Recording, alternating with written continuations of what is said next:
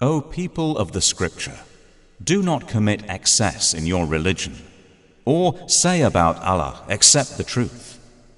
The Messiah, Jesus, the Son of Mary, was but a messenger of Allah and His Word, which He directed to Mary, and a soul created at a command from Him.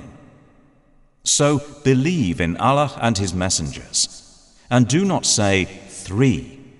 Desist it is better for you. Indeed, Allah is but one God. Exalted is He above having a son. To Him belongs whatever is in the heavens and whatever is on the earth. And sufficient is Allah as disposer of affairs.